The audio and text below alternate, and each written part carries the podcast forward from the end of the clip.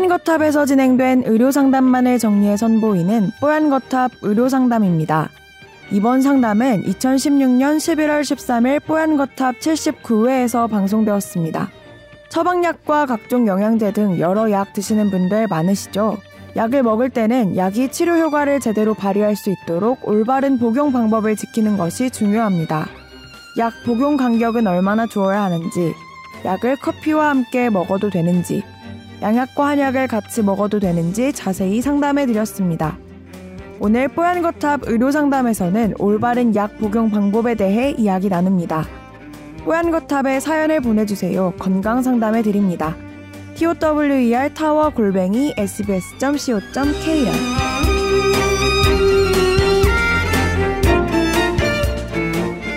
아, 이분은요, 고지혈증 있으시답니다. 그리고 혈압도 약간 높으신 모양이에요. 그래서 병원 처방을 받아서 매일 약을 복용하고 있는 분입니다. 현재 망막에 문제가 생겨서 망막 관련한 약도 복용하고 있습니다. 개인적으로는 오메가3와 루테인도 먹고 있습니다. 이제부터 질문 나갑니다. 자, 어, 제가 지금 말씀드린 모든 약을 다 한 번에 복용해도 문제가 없는지 궁금합니다. 아니면 차라리 몇 차례 나누어서 하루 중에 뭐 아침, 점심, 저녁 이렇게 나누어서 복용을 하는 것이 더 좋은지 아니면 시간이라도 좀 시차를 두어서 복용하는 것이 좋은지 더 좋은 방법을 알고 싶다고 하셨고요. 두 번째 질문은 제가 커피를 매우 좋아합니다. 그래서 약을 복용할 때 커피와 함께 복용을 하는데 이것도 문제가 없을지 걱정입니다. 약을 커피나 주스, 우유 등과 복용하면 약효에 문제가 생기는 경우도 있나요? 라고 물어오셨습니다. 커피 얘기가 또 나오는 커피의 부작용 중에 위산 촉진, 위산 과다를 만드는 게 있어요. 그래서 커피 먹으면 속쓰리 사는 사람이 꽤 있거든요. 그렇죠. 그래서 보통 약은 어 위장간에 좀 문제를 항상 어느 정도는 가지고 있잖아요. 위장간 계통에. 음. 그렇기 때문에 커피랑 약을 같이 먹으라고 하는 사람은 거의 없을 겁니다. 어, 그죠? 네. 어, 그래서 그 두 가지만 딱 보더라도, 아, 커피랑 약은 따로 먹어야겠다 생각을 해야 될 것 같고요. 네. 음, 우유, 주스, 보통 그 권, 그렇게 권하진 않아요.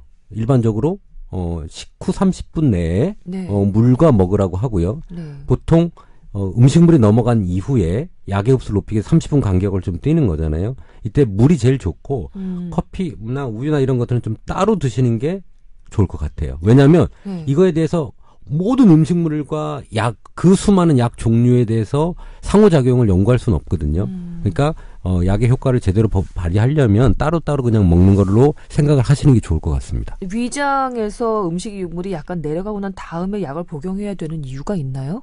어, 음식물 중에 이제 상호작용을 일으킬 수 있는 것들도 있으니 보통은 아. 그냥 저희가 음. 지난번에 그 말씀을 드렸습니다만 그 물약 실험약에 사용된 그런 방부제가 네.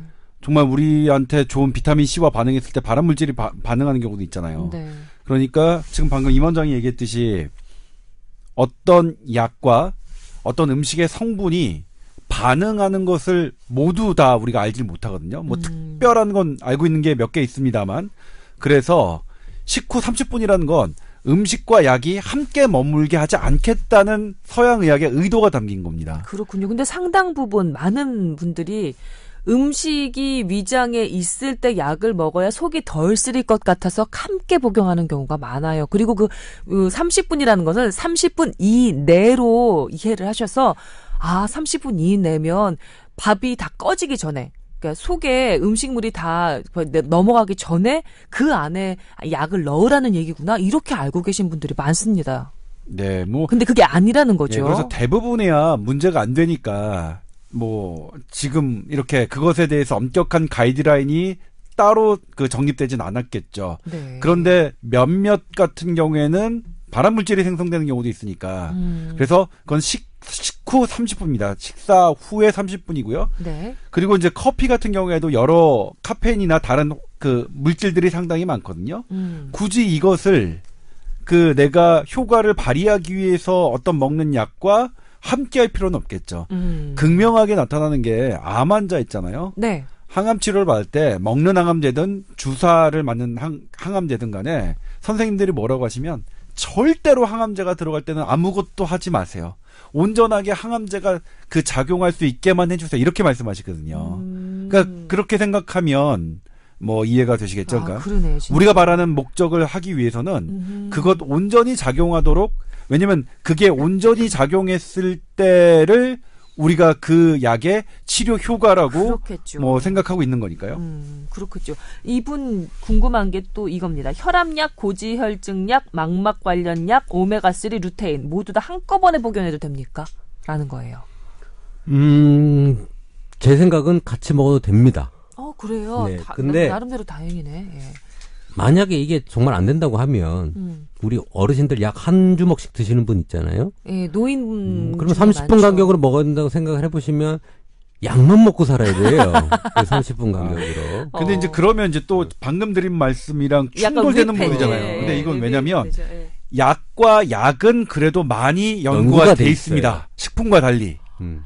같이 먹어도 되는 약, 같이 먹으면 안 되는 되는 약들이 어, 병용 투여 금기죠. 음. 그래도 약은 많이 그게 연구가 돼서 서로 약끼리는. 아. 근데 병용 투여 금기약이 아니기 때문에 그래서 이거는 앞서 말씀드린 음식과 다르게 이렇게 말씀드릴 수 있는 거죠. 예. 특히 고혈압, 고지혈증, 당뇨약 같이 전 세계에서 많은 사람들이 먹는 거는 이 약이 딱 나왔을 때 이런 자주 먹는 약들은 다 연구가 다 돼 있어요. 그렇겠네요. 그죠? 어. 어, 그래서 그렇게 또 띄어 먹으면 좀 그 약만 먹고서 물하고 약만 들고 다녀야 되잖아요. 매일 예. 약만 먹냐? 뭐 이런 어. 얘기 듣게 되는 거죠. 근데 제가 어떤 할머니를 봤는데 무슨 쇼핑백 같은 걸 하나 들고 왔어요. 음.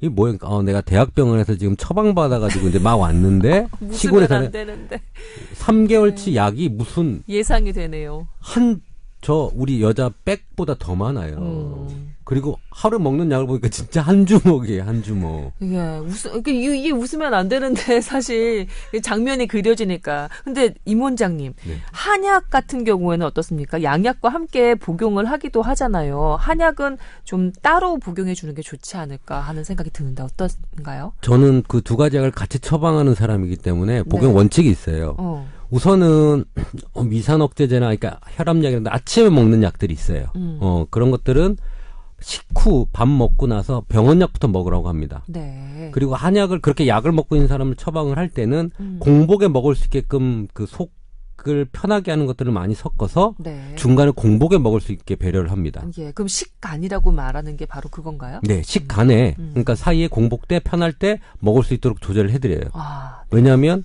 그 띄어서 먹어야 되는 원칙을 지키면서 음. 소화에나 이런 것들에 문제가 없게끔 이제 만들어 드리는 게 좋을 것 같아서 네. 그렇게 처방을 하- 하고 있습니다. 예, 일반적으로 그 한의원 원장님들이 이런 식의 처방을 많이 하시겠네요. 그러면 뭐 이게 그렇지겠죠? 환자를 위해서라면 네. 네. 그렇군요. 알겠습니다. 아, 참고삼아 그 한약 복용 어, 관련까지 짚어드렸습니다.